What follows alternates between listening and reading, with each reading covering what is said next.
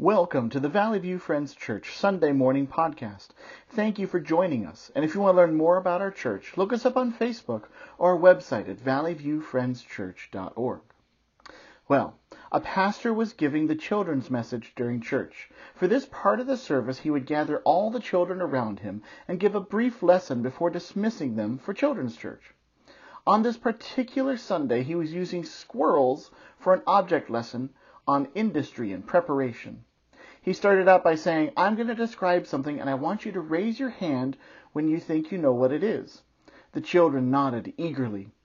This thing lives in trees. And he paused and he waited to see if anyone raised their hand. And it eats nuts. And he paused again. No hands went up. And it's gray. And it has a long bushy tail. And he waited again. The children were looking at each other, but still no hands were raised and it jumps from branch to branch, and it chatters and flips its tail when it's excited. Finally, one little boy tentatively raised his hand. The pastor breathed a sigh of relief and called on him. Well, said the boy, since we're in church, I, I know the answer must be Jesus, but it sure sounds like a squirrel to me. Jesus. Sometimes the answer is that simple and this makes me glad. Life is hard and confusing and full of problems to overcome and worries and decisions to make. It's been a tough year, and we still have a ways to go yet. Even without all the extra stuff of 2020, many of us have had personal struggles that put pressure on us every day. If you're listening this morning feeling the weight of the world upon you, if you're caught in a decision and unsure what to do, if you feel under attack by family, friends, or the community, if you're concerned about the future for yourself and your family, remember the answer, well, it's a simple one Jesus. You might feel like the answer is overly simple. How can Jesus really be the answer to the specific issue that I face? But rest assured, Jesus is enough. If you want the answer to fear and uncertainty, if you desire discernment and purpose, if you want to navigate the tough days that you face, you need to be, answer, be able to answer these two questions.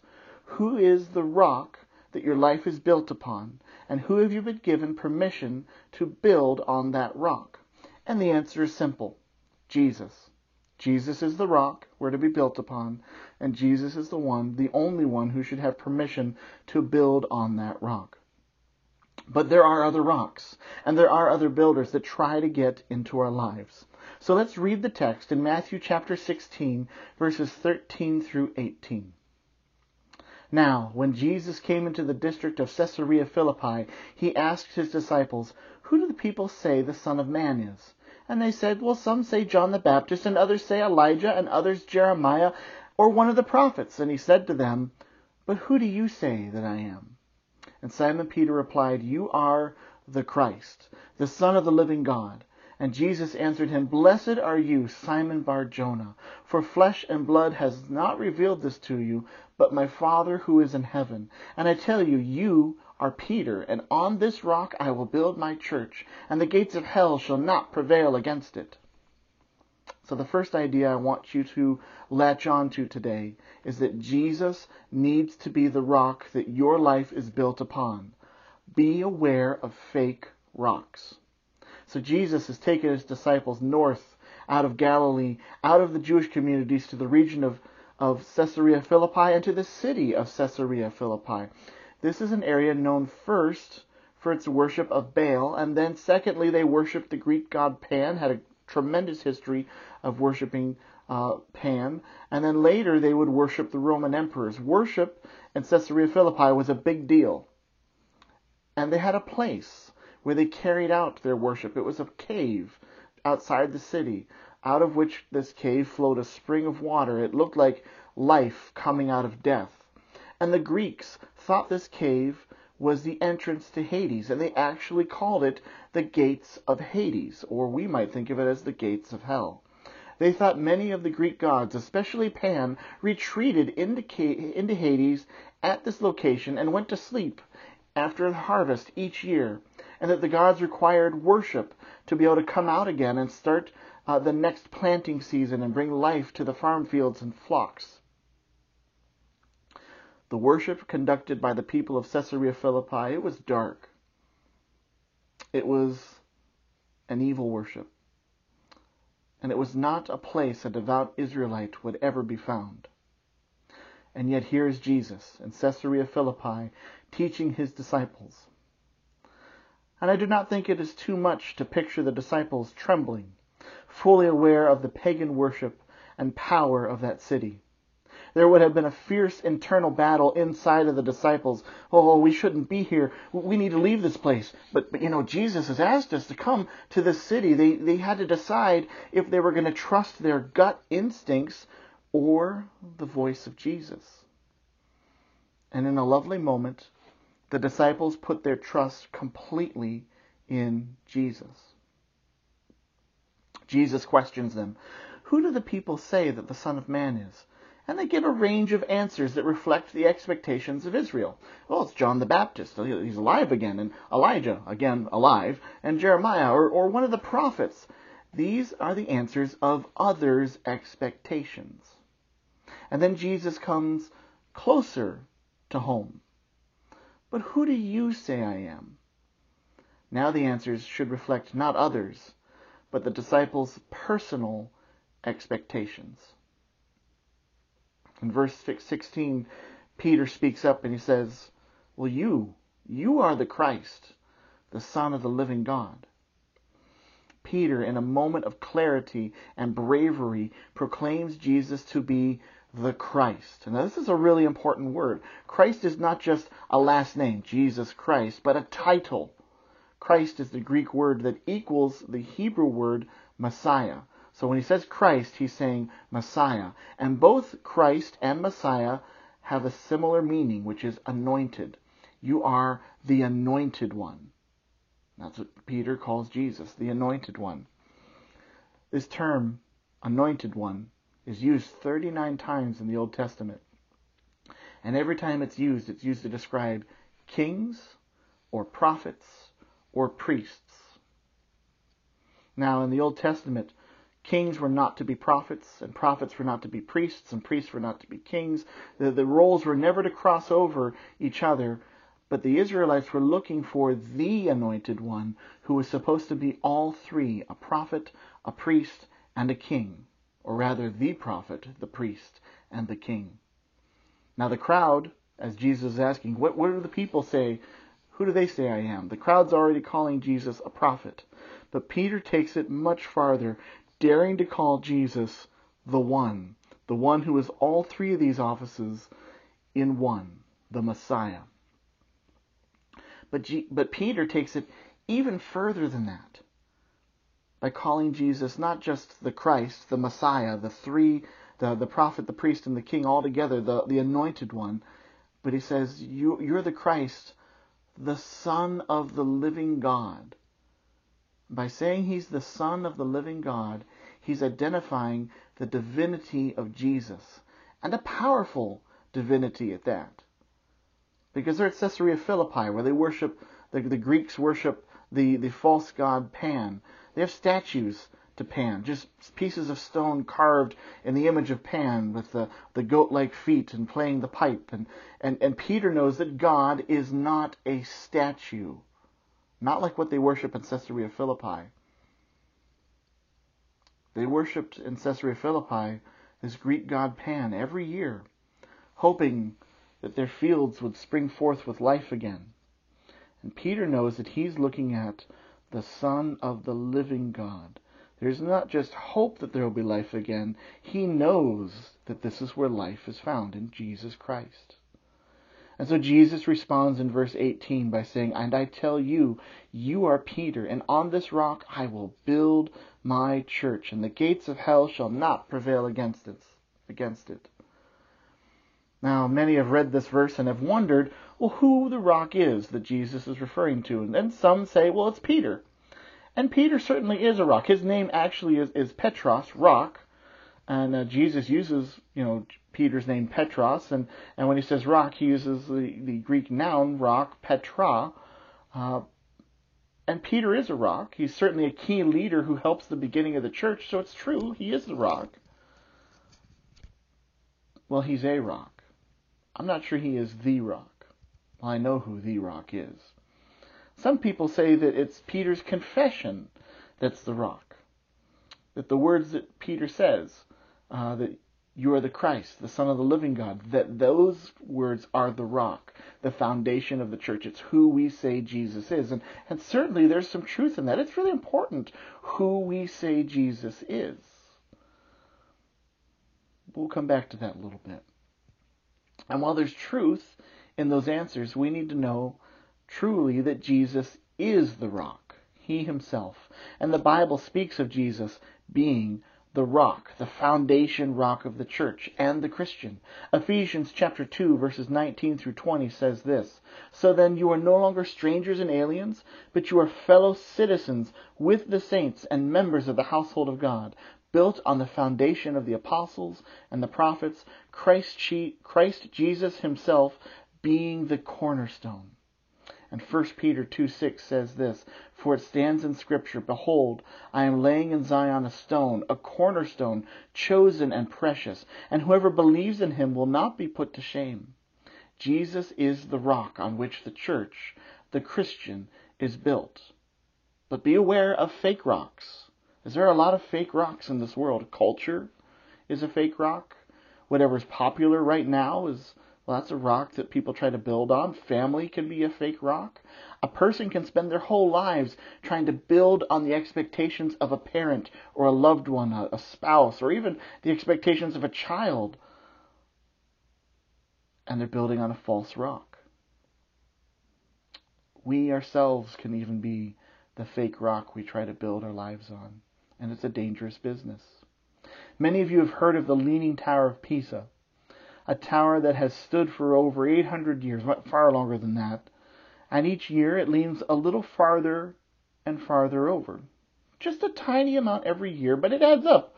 Over 800 years, it gets to be quite a bit. And eventually, scientists know that this tower will fall, that it will reach a point where it can no longer stand up under its own weight. In fact, I don't even think at this moment that it's truly standing under its own weight. I think it has a cable system holding it up. Well, you know what Pisa means? It means marshy ground. The tower was not built on rock, but marshy ground. It's a bad foundation. And the foundation they built for the tower only goes 10 feet deep into this marshy ground. And then if you do a little bit of reading and study, you'll find out that Italy has not just one leaning tower, they claim they have 10 leaning towers throughout the country. Towers built centuries ago that have improper foundations. It's dangerous to build on a bad foundation. The Gospel of Matthew warns about building on poor foundations. Matthew 7, 24 through 27 reads like this Everyone then who hears these words of mine, this is Jesus speaking, and does them, will be like a wise man who built his house on the rock. And the rain fell, and the floods came, and the winds blew and beat on that house, but it did not fall, because it had been founded on the rock. And everyone who hears these words of mine and does not do them will be like a foolish man who built his house on the sand. And the rain fell, and the floods came, and the winds blew and beat against the house, and it fell, and great was the fall of it. And I've said it several times already, but we need to understand building on the wrong foundation is dangerous. Our foundation stone gives us our identity. It gives us our purpose. It gives us our security. And when Jesus is not our rock, when he's not our foundation stone, these become distorted. We begin to misunderstand who we are. Our purpose becomes uh, distorted and blurry. And our security, it will always fail if Jesus is not our foundation stone. We need to have him as the foundation stone, the rock of our life, and no other rocks. But secondly, I would say this Jesus needs to be the builder of your life. Do not give anyone else permission to build, only Jesus. Now, as much as Jesus needs to be the rock that our life is built on, he also tells us very clearly that he is the builder. I mean, Jesus is speaking to Peter and he says, On this rock I will build my church. Jesus is not saying, Peter, you're going to build a great church. He invites Peter to help. He invites all the disciples, gives them the mission to build the church, but Jesus makes it clear that he is the true builder.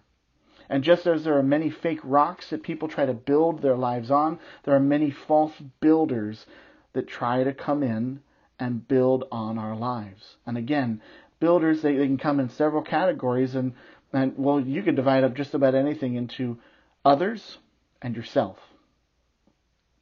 Ultimately, we need to let Jesus be the builder. The influence of others is strong. They can shape how we think and how and what we feel our purpose is. But perhaps the most dangerous false builder is our own self. We live in a time where we are our own personal experts. I mean, you just talk to anybody and we all have opinions we want to share. We all think our opinions are the best. We're becoming experts of ourselves and a lot of us think we're experts on everything, but we truly thrive as being personal experts. I know myself best. I know what's good for me. I need to do what's right for me. Those are phrases we use all the time. Even the best intentioned of us might be trying to follow the Bible, but we're only following the Bible as we want to see it. And that's a dangerous thing to do. It happens all the time today. We want to read the Bible our way and feel good as we read it. St. Augustine says this. St. Augustine, he's one of the early church fathers, uh, a very important theologian for uh, what we think and what we do today as Christians. And he says this If you believe what you like in the gospel and reject what you don't like, it's not the gospel that you believe but yourself. I'm going to read that again because I just think that's a very powerful quote. If you believe what you like in the gospel and reject what you don't like, it's not the gospel that you believe, but yourself. In other words, many of us, without knowing it, believe that we ourselves are enough. We think we can get good advice on how to build our lives. Uh, maybe good advice comes from the Bible, but we're still the builders. Do not read the Bible for good advice. Let the Bible read you. Let the Holy Spirit read you through the words of this book and show you what Jesus needs to change in you. We are to let Jesus and Jesus alone be the builder of our lives. And this is why Peter's confession of who Jesus is is so important. Peter must wrestle with who Jesus is and who Peter wants Jesus to be. I think we all wrestle with that. I want to just read that again because that's a wrestling match we all face. Peter must wrestle with who Jesus is and who Peter wants Jesus to be.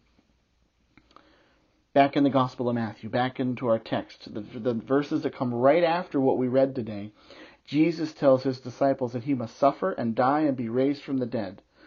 And this is not part of Peter's understanding of who Jesus is.